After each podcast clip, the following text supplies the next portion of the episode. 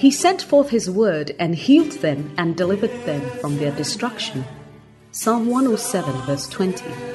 The message you're about to hear is a straightforward, down to earth, and insightful teaching by Lady Reverend Adelaide Heward Mills. Lady Reverend Adelaide serves under her husband, Bishop Dag Heward Mills, as a pastor at the Lighthouse Chapel International. Lady Reverend Adelaide is a handmaiden of God and is privileged to have been used by God to pastor and to speak the word of God, both nationally and internationally, to all ages and gender. She has a plethora of messages on many issues, experiences, and situations of life from God's perspective. Get ready to be transformed as you listen to this message by God's anointed handmaiden, Lady Reverend Adelaide Heward Mills.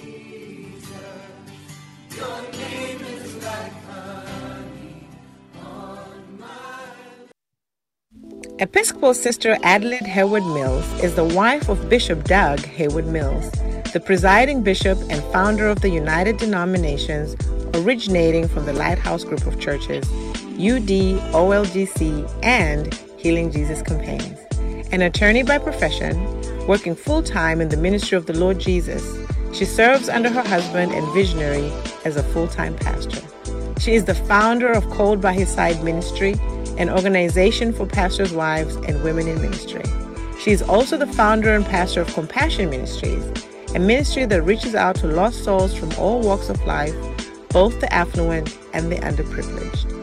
As an international conference speaker who holds conferences for both the young and the old, she ministers powerfully under the anointing on a plethora of topics in many countries around the world to bring encouragement to the discouraged, hope to the hopeless, and strength to the weak wherever the Spirit of God leads her. Episcopal Sister Adelaide Heward Mills oversees the Lighthouse Christian Mission Schools and the Lighthouse Christian Children's Home. Above all, she believes her primary calling is to be the helpmate to her husband and constantly prays for grace to be in tandem with her husband's vision. Let's give an interdenominational women of faith welcome to Episcopal Sister Adelaide Heward Mills. Hallelujah. We thank God for the opportunity to be in His presence once again.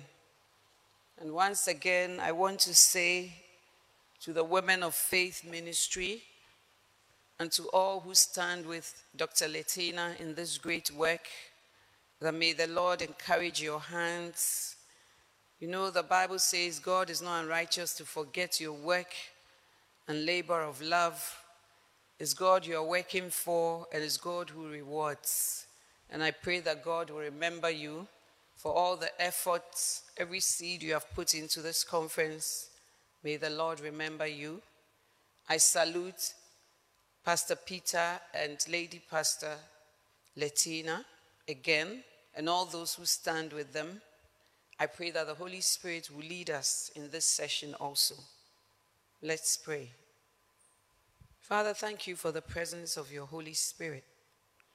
Moses said, If your presence go not with us, send us not from hence. I pray that your presence will be with us in a tangible way this time. I pray that your Holy Spirit will speak through this, these lips of clay. I pray that the words that I speak shall be spirit and they shall be life. Holy Spirit, without you I can do nothing. Therefore, endue me with power from on high and use me to the glory of Jehovah's name. Amen. Amen. Hallelujah. Well, we've been talking about the presence of God. The presence of God. And I quickly want to talk about what the presence of God is. The presence of God is actually the Holy Spirit with us. The Holy Spirit manifests itself with us in three dimensions. The Holy Spirit is upon us, the Holy Spirit is in us, and the Holy Spirit is with us. That is God's presence. Amen. So, all these three relationships are relevant and important for us. What we normally call the anointing is the Holy Spirit upon us. What we call the presence of God is what normally is the Holy Spirit with us. And what we call the baptism of the Holy Spirit is the Holy Spirit in us. Each of re- these relationships of the Holy Spirit with us is unique and produces special and wonderful results in our lives. Now, the first one is the Holy Spirit on us, and that's what we usually call the anointing. So that in Luke 4 18 to 19, the Bible says, The Spirit of the Lord is upon me because he has anointed me. So when we say the Spirit of the Lord is upon you, it means the Spirit of the Lord has anointed you. And that's what we usually call the anointing. Now, Jesus was saying the Spirit of the Lord was upon him because he was anointed. The Spirit of the Lord had anointed him to preach the gospel to the poor. He had sent me two, to heal the brokenhearted, Three, to preach deliverance to the captives. Four, to preach recovering of sight to the blind. Five, to set at liberty them that are bruised. So if you are bruised here at this moment, if you are broken, if you are hurt somewhere, the anointing is being sent so that it will set you at liberty. And every bondage associated with your wounds and your pain will be broken by the anointing. And also he said, The Spirit of the Lord was upon him because he hath anointed him to preach the acceptable year of the Lord. All right? When you are anointed, you are empowered to do God's work. That is why Luke chapter 4, verse 18 explains how Jesus has been empowered. In the Old Testament, only prophets, kings, and priests were anointed and empowered to do God's work. The rest of the people could not do God's work. But in the New Testament, the Bible says you have the anointing. You have the anointing. You have no need that anybody would teach you, okay? So when you come into the new dispensation under Christ, God anoints you and God gives you gifts. In fact, in the New Testament, He even gives gifts as pastors, evangelists, prophets, teachers, singers, and helpers are all gifts of the Holy Spirit, which are of the anointing. Amen. Then the second dimension is the Holy Spirit in us.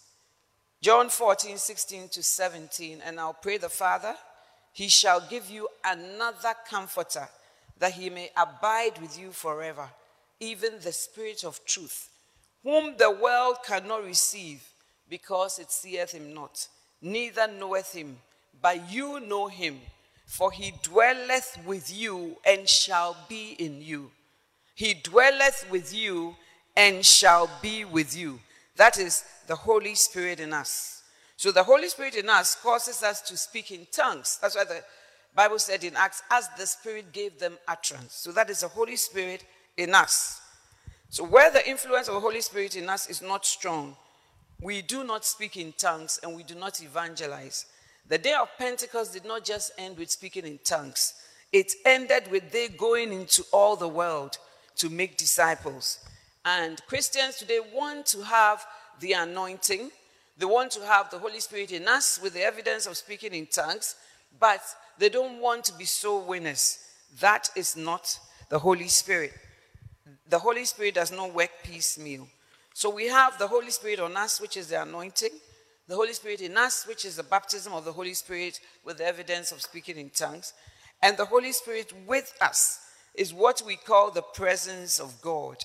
God is with us. So in John 14, 17, even the Spirit of truth, whom the world cannot receive, neither knoweth him, for he dwelleth with you and shall be in you. So dwelling with you is also the Holy Spirit with us. That is why in Zephaniah 3:70 the Bible says, "The Lord thy God in the midst of thee, that is in you, within you, amen, is mighty. He will rest his love, he will joy over you with singing." This is the oldest relationship that the Holy Spirit has had with human beings. All through the New Testament, it was the presence of the Holy Spirit of God that gave victory to the Israelites. God promised that more people would have the Holy Spirit.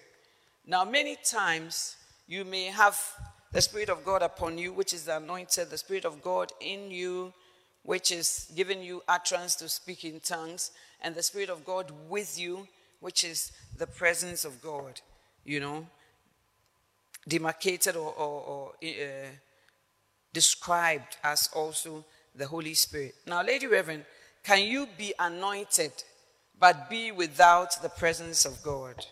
Yes, you can be anointed but not have the presence of God. Why?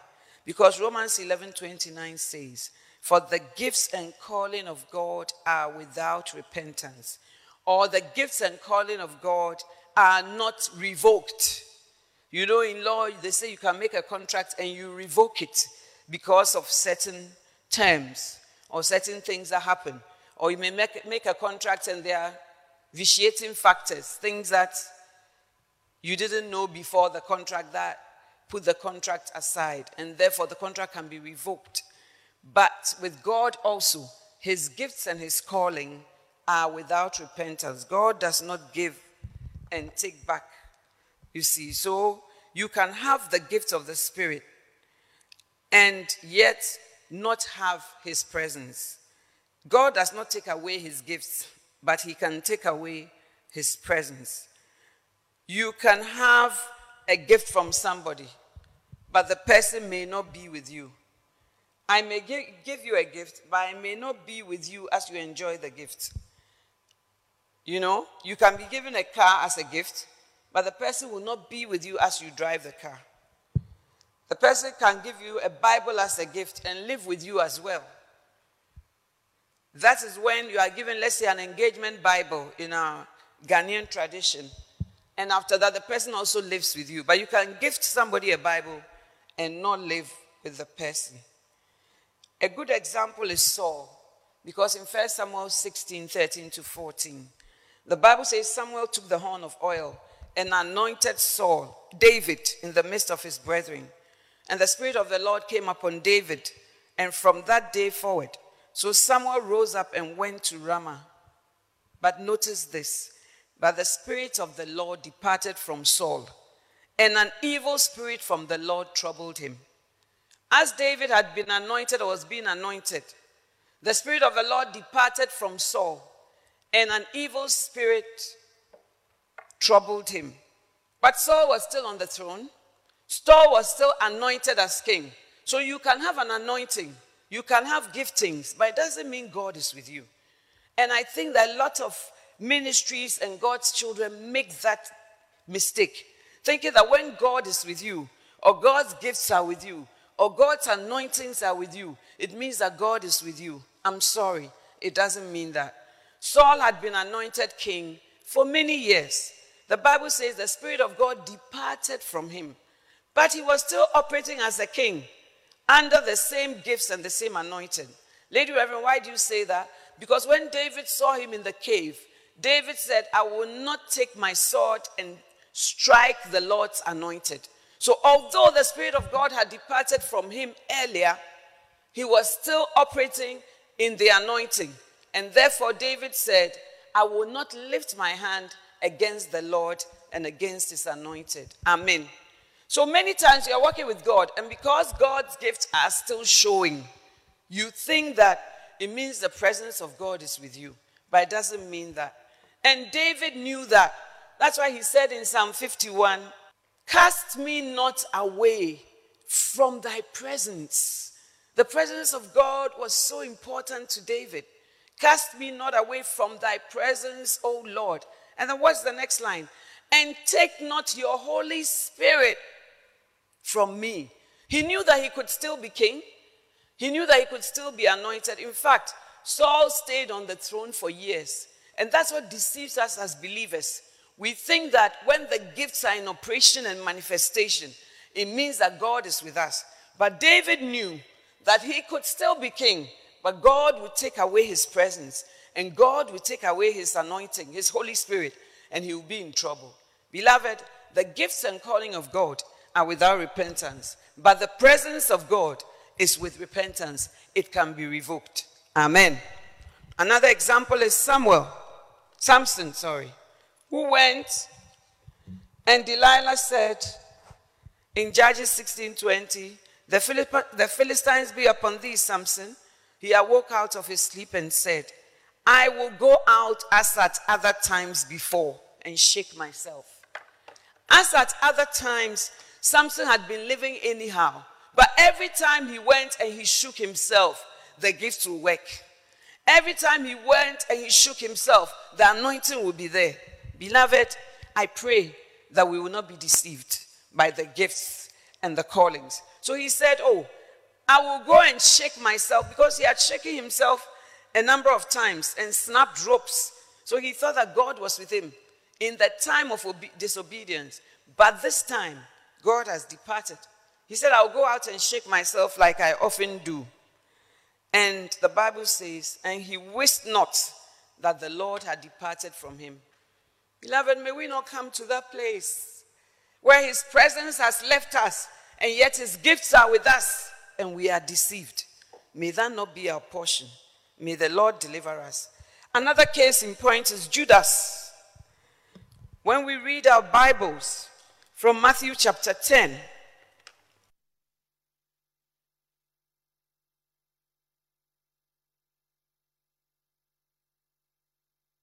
we see that maybe we haven't averted our minds to it, but Judas was anointed like everybody else. Judas was sent out like everybody else. But a time came when the Spirit of God was not with him. Matthew chapter 10. And when he had called unto him his 12 disciples, 12, including Judas, he gave them power against unclean spirits. Beloved, Judas was given power against unclean spirits to cast them out and to heal all manner of sickness and all manner of disease. Judas was anointed to cast out unclean spirits and to heal all manner of sickness and all manner of disease. Now, the Bible is unequivocal because in verse 2 it says, Now the names of the 12 apostles are these. And they list all the apostles. And when you come to verse 4, Simon the Canaanite and Judas Iscariot who betrayed him. So he gave Judas power to cast out devils. He gave Judas power to heal the sick, all manner of diseases. He gave Judas power to cast out unclean spirits. The Bible says clearly in Matthew 10 4, and Judas Iscariot, who later betrayed him. So Judas was anointed, he had all the giftings, and he was doing well. Jesus gave them all these instructions. He said, I send you forth as sheep in the midst of wolves. All this Judas heard. Beware of men, they will deliver you up to councils. He heard all that. When they deliver you, don't think about what you will say. Judas was part. It is not you who will speak, but the spirit of your father will speak. Judas was part. But what happened to him? In John 13 27. And after the supper, Satan entered into him. After the sop, the bread, Satan entered into him. Then said Jesus unto him, That thou doest, do quickly. Judas received the gift of God. He became anointed to work for God. He was one of the 12 disciples sent out to heal, teach, and freely minister the power of Jesus himself. Jesus did not strike out Judas because he was one of his anointed disciples. He warned him several times, but Judas took no heed. Judas walked away from the presence of the Holy Spirit.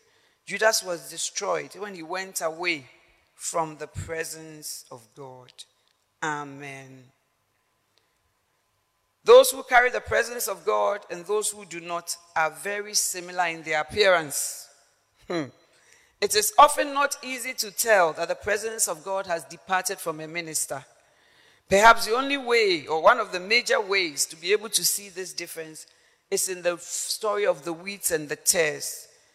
The tares do not, the tares bear fruit, but wheat does not bear fruit. Amen. Wheat does not bear fruit. So, beloved, we have looked at the different dimensions and ways in which God dwells with us. And then we have looked at how you can be anointed. The Holy Spirit can be upon you Because Jesus said, The Spirit of the Lord is upon me because He has anointed me. But the fact that you are anointed or you have giftings does not mean the presence of God is with you. Some of us, we fool around, we live anyhow, and because the gifts are there, when we shake ourselves like Samson, it works. But beloved, let's take heed because the presence may have lifted from us. And the presence of God is everything. That's why Moses said, If your presence goes not with us, send us not forth. We can only move if your presence will go out with us. Now, Lady Reverend, how can we have the presence of God? This is a tall question and will deserve a tall answer. But I just want to dwell on one thing obedience, because it's the master key to the presence of God. Amen. Now, when we read our Bibles from John 8 29, he that sent me is with me. He that sent me is with me. The Father has not left me alone. He that sent me is with me. The Father has not left me alone. Why? For means because. Because I do always those things that please Him. Because I do always those things that please Him. Because I do always those things that bless, uh, uh, please Him. Beloved, obedience is one of the master keys of God being with us. Jesus is the Son of Man, uh, of God, talking here. And he says, The Father has not left me alone because I do always. It's not enough to do sometimes. It's not enough to do when you are an early Christian. It's not enough to do when you are a congregation member, but when you become a pastor, you change your theology. It's not enough to do when you are excited as a new believer, but we are supposed to do always the things that please Him. That is why God will not leave you alone. Jesus said, The Father will not leave me alone because I do always those things that please Him. Amen. And when you look at Job 23, verse 12, among other things, he says, I go forward, but he's not there, and backward, but I cannot perceive him. On the left hand, where he doth work, but I cannot behold him. He hideth himself on the right hand, that I cannot see him. But he knoweth the way that I take. When he hath tried me, I shall come forth as gold. My foot hath held his steps. His way have I kept and not declined. Then the last verse, 12. Neither have I gone back from the commandment of his lips. I have esteemed the words of his mouth more than my necessary food. Beloved, obedience is esteeming God's word more than your necessary food. I'm sorry to say that Esau did not esteem God's word more than his necessary food. His necessary food, his desires drove him more than the word of God. The same is true of the church of God today. We are driven by our appetites, we are driven by our desires, we are driven, as the Bible says, by our own lusts, and we esteem our desires higher than his word. But Job said, I esteem his word above my necessary food. What is necessary food? Necessary food is hunger. Necessary food is the human appetites that you have, like the craving for food. And Job said, I esteem God's word higher than my human desires. Can we say the same?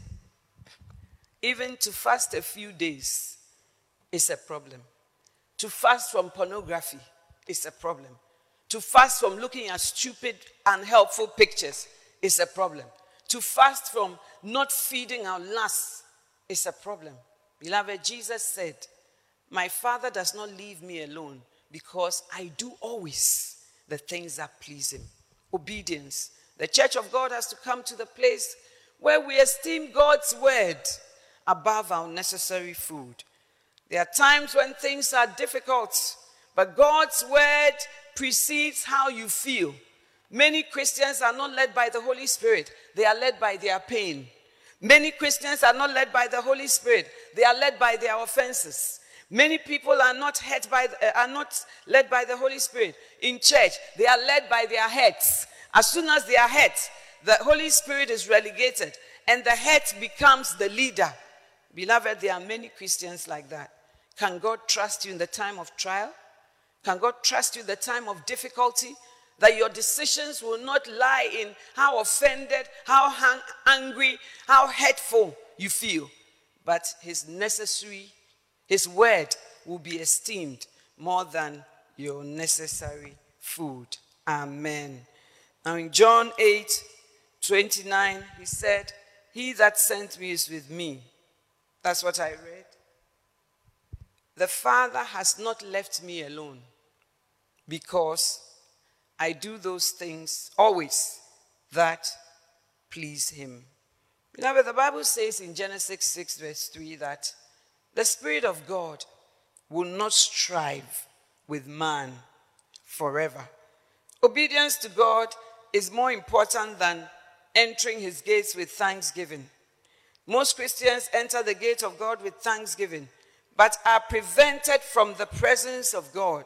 You know, the Bible says, enter his gates with thanksgiving and his courts with praise. So, time will not allow me to come to that, but that's one of the major primary ways to enter into God's presence.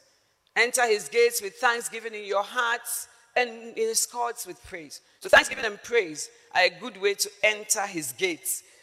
But after the gates, you have to enter his presence. When you go to somebody's house, you may go through the gates, but that's different from entering where the presence of the person is. And it is there that we have problems because we do not do always the things that please him. We do sometimes the things that please him when it's convenient. We do sometimes the things that please him when it's easy. We do sometimes the things that please when it's not difficult, when there's no suffering, when there's no sacrifice, we will do it. But when it comes to suffering and difficulty, then we say, Lord, you know, I can't always obey you.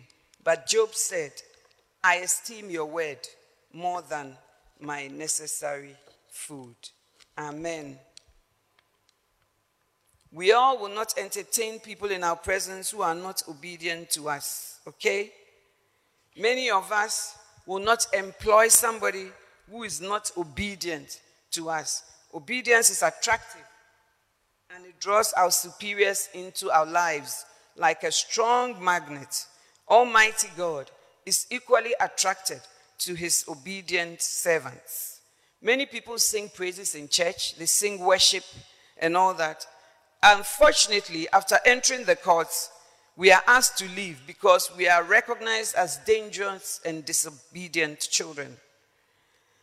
A disobedient person is stubborn and rebellious against God's wishes and ideas. No wonder God does not entertain disobedient people in his presence. God does not give his presence to those who are disobedient.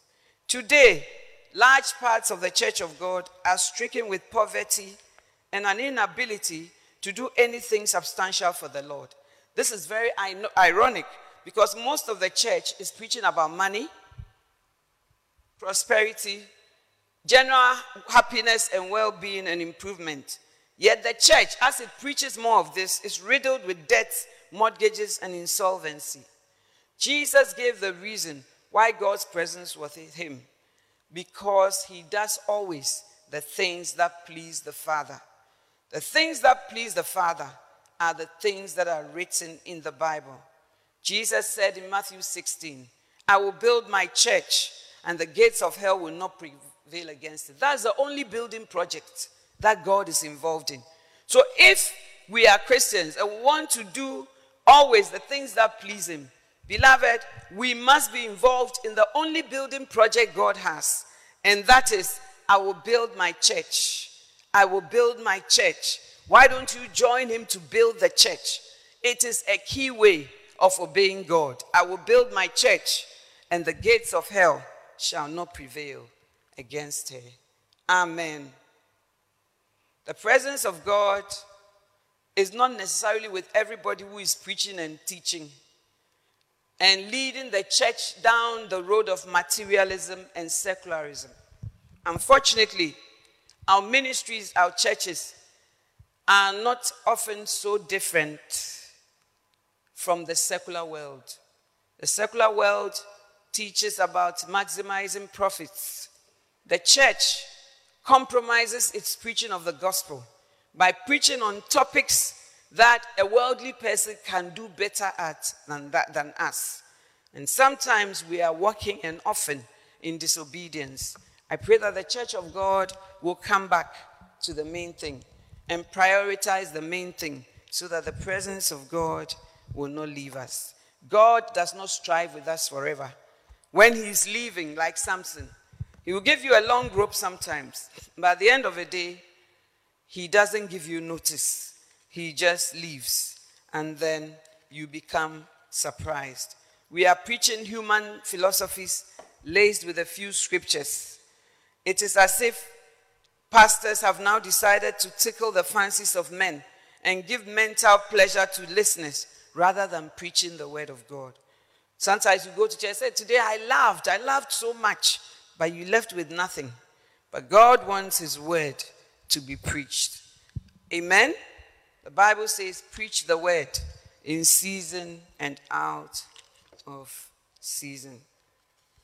Now, another way to cultivate the presence of God is to keep his words and to love him. Jesus answered and said unto him, If a man love me, he will keep my words. If a man love me, he will keep my words. I don't know if you remember when you last fell in love and how whatever the person said, you kept his word or her word, or in fact, you endeavored to do so.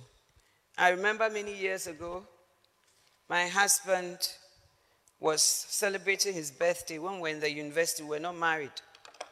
And then I gave him a present. And then he said, So, as we are beloveds, what is it that is dear to you or matters to you? And one of the things I said was, Please speak to me gently, even if I'm wrong. And my husband said, Oh, really? I'm going to try to do that. Let me write it in this Bible you have given me as a present so that I don't forget it. So he took a pen and he wrote, Please speak to me gently, even if I'm wrong. This was a man in love. My words meant a lot to him, and he wanted to please me. That is how God is.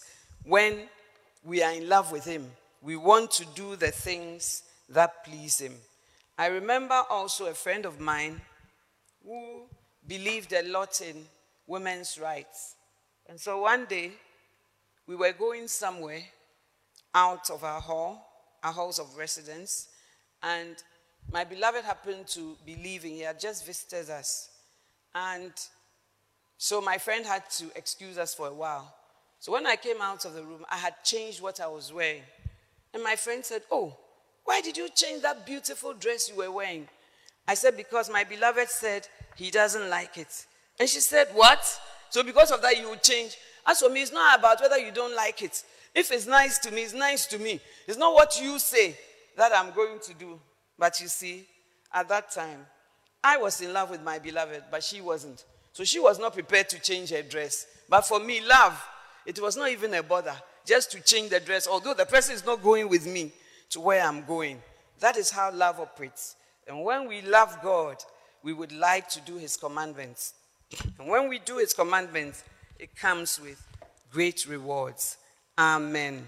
You know, the Bible says in Genesis 29, verse 20, that jo- Jacob worked for Leah and because he for Rachel, and because he loved Rachel so much, the work of seven years seemed to him but a few days. When you love somebody, even when you are going the extra mile, you don't feel it because love lightens the load and love makes it a delight to work for the person. In the same way, God says, If a man love me, he will keep my words, and my Father will love him. That is the reward for loving God. My Father will love him, number one. And number two, we will come unto him. Wow. That is the presence of God. We will come unto him. Obedience attracts the presence of God.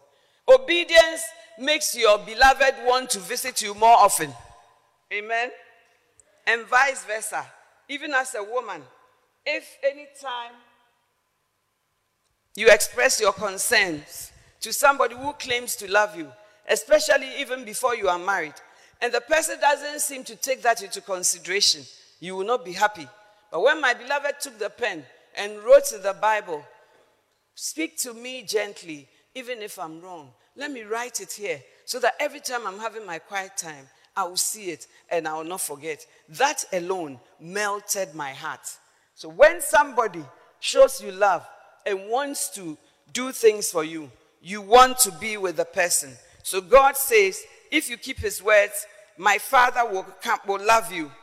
And number two, we will come. That is father and son unto him. And number three, we will make our abode with him. Beloved, that is how to nurture the presence of God. Love him, keep his words, and then he will love you back. And then the two of them will decide to come to you. That is the Father and the Son. And then they promise in John 14, verse 23, that they will make their abode with such a person. Jesus promises that he and the Father will come and manifest themselves to you in a special way because you keep his commandments. Is that not all we seek for? The manifestation in our lives and ministries of God's presence, the manifestation of God's power in your life.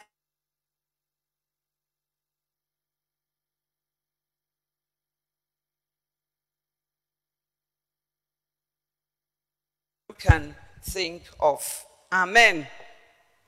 And so I pray that you will keep his commandments, you will love him. When the commandments are obeyed out of love, it's easier. When it's not obeyed out of love, hmm, it's another story altogether.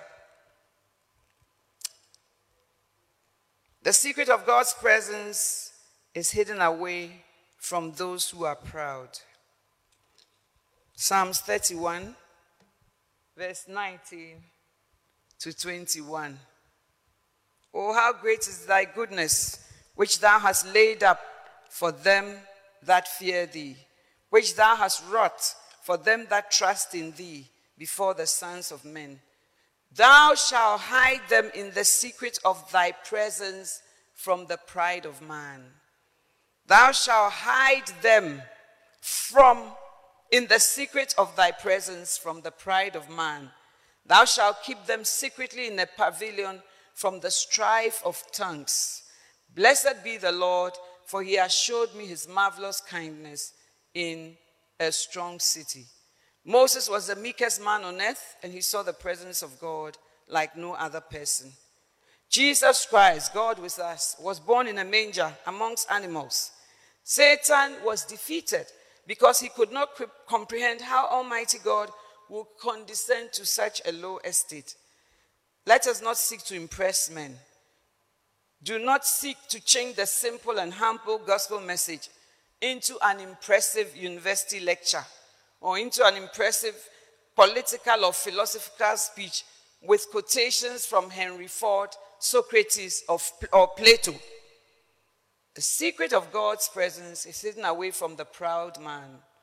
Today, many in the ministry are interested in, simple, in things that are simply the pride of man impressive cars, impressive houses, the gold, the diamonds, the power, the influence, the impressions, the money, the politics, and the fame are all the pride of men. God's presence is not found where the pride of man is found. God's presence is found in humility and lowliness. Amen. You will achieve much more for God by having His presence with you. Humble obedience is a master key to enjoying the presence of God. Beloved, the Bible talks in Galatians 15, verse 19, about the works of the flesh. And it lists one of them as selfish ambition. Selfish ambition. Unfortunately, the modern day church, the body of Christ, the churches to which you and I belong, are riddled with selfish ambition. Ministry is about selfish ambition. Ministry is about how famous, how popular, how great you can be. It's about the car you drive. Sometimes it's even about the crowds. It's not about souls, but it's about the crowds. All these are the pride of life. Second, First John 2, verse 15, the second chapter of First John, verse 15. Love not the world, nor the things that are in the world, the lust of the flesh, the lust of the eyes, and the pride of life. The pride of life. Life and the things in life can give you a certain pride. Pride in your degrees, pride in your profession, pride in your so called heritage. You know, the Duke of Edinburgh of the UK just passed away. And they were saying that when he was going to get married to the Queen, some people said, oh, he just wants to marry to take advantage because the Queen is who she is. And then they were saying, but the Duke was also blue blooded. You know, when you say blue blooded, it was believed in olden times that the royals had blue blood and you and I had red blood. So when they say somebody is blue blooded, it means the person comes from a royal heritage. And they said, but this Duke of Edinburgh is not a commoner because his parents were kings in Greece. He had leanings with Nicholas II of Russia, and he had some monarchical relatives in Germany. And then his mother, Miss Battenberg, had also some English leanings. So when he was going to marry, they decided that they have to change his name from Battenberg, which was his mother's name, to Mountbatten to anglicize it and make it more royal. What am I saying? I'm saying that the pride of life makes people, you know, when they enter even the kingdom of God, they come with, Do you know who my father is? Not so much your heavenly father, but who your earthly father is. You walk into church and it's all about ambition, it's about comparison, it's about covetousness. That will make God hide his presence from us. The Bible says that God hides his presence from the pride of man. I pray that we will be found in a spirit of humility. God, the Bible says about Jesus being found in the form of man, he humbled himself and became obedient unto death, even death on the cross. The Bible says he did not count equality with God anything to be grasped at. But you, when you come to church, they seat you somewhere, it's a problem. Don't they know who I am? Do they know how long I've been in the church? Do they know my name? Why should they change my sitting place? Beloved, if you are a child of God, you are already seated with Christ in heavenly places. So where you sit in the church does not demote you. Because already in the realm of the Spirit, you are seated with Christ in heavenly places. If we will only catch the revelation, if we only will be people of the word, we will walk with God in obedience. And you know, He promises that He will come and love you. And then both of them will come to you and they will come and make their abode with you. God will no longer be a visitor. The presence of God will no longer be today and tomorrow or when God moves. But the presence of God will always be with us because we do the things that please Him. That is the master key to the presence of God. May God give us grace to walk in obedience and not just look at giftings and anointings. They are good, they come from God, but the presence of God is greater. May we not be like Saul, that when the, God, the Spirit of God has departed from us, we will not even know it. Like Samson, who will say, I'll go and I'll shake myself as usual. And he did not know that the Spirit of the Lord had departed from him. I pray that a certain supernatural love will come into our lives and help us to be like Jacob, so that even when we serve, it will be to us like a few days. You know, we complain in the church and we look at man and we say, These people, they will use you. Beloved, it's not people who use you, it's God who uses you. God uses donkeys, God uses men. But if you would think right, they will love you, the two of them. They will come to you and they will make their dwelling with you. And the presence of God will come with all the blessings that are, that are commensurate with it. In Jesus' name, amen. Shall we bow our heads? Father, we thank you for your word that has come to us. It's so amazing that a trite and ordinary thing like obedience will attract your blessing and your presence. But Lord, you have said that so succinctly in your word in John 8 29 that my Father never leaves me because I do always the things that please Him. Give your children the grace to be obedient. Deliver us from our own lusts, the idols in our lives, the things that claim our love and affection. We bring them down in Jesus' name and we enthrone you in our lives. Thank you. The presence will go with us, and the presence will be our sun. We will have no need of light because your presence will be enough. Thank you for healing and marvelous things that happen because of your presence that is brought about by our obedience. In Jesus' name, amen. You are here, you don't know Jesus as your personal Savior. You may have been a churchgoer, you may be living life the way you want. The Spirit of God is telling me some of us are juggling the giftings and the anointings, but we are not walking with Him in obedience. Today and tonight, you want to say, Lady Reverend, pray for me. I want to give my life to Jesus. I want to stop running around and make him the Lord and the master of my life. Lady Reverend, pray for me. I'm known as a great person in church, but I have hidden skeletons in my cupboard. Tonight, I want to come out in obedience so that the Spirit of God will not leave me like he left Saul, but the presence of God will come back and abide with me. Lady Reverend, pray for me. I don't even know what the presence of God is. I just want a new beginning. If you are like that here, just say this prayer after me. Whether you've been a Christian before, or you are a Christian now, or you are not a Christian, you know yourself from what we are praying. Will you please pray after me? Lord Jesus, tonight I come to you just as I am. Jesus, I have been an obedient, disobedient, and rebellious child.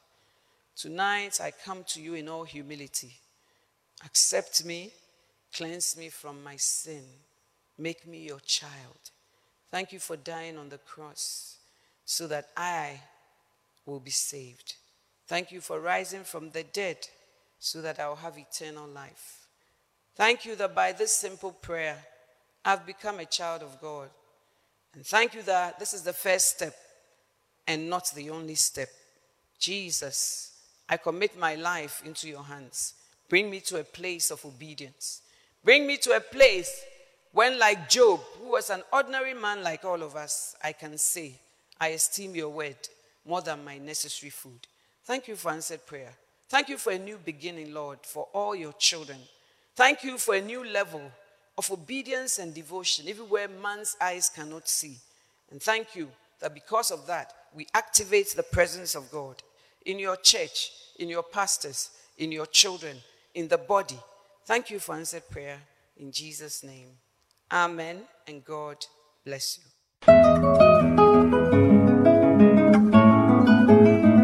It was great having you today. To find out more about the resources available by Adelaide Heward Mills, please visit the Vision Bookshop at the Qodesh, North Kaneshie, or meet her on Facebook at Reverend Mrs. Adelaide Heward Mills. For prayer and counseling, please call 0243 187 900. You can also drop us an email at honeyonmylips at gmail.com. We would love to hear from you. Until next time, God richly bless you.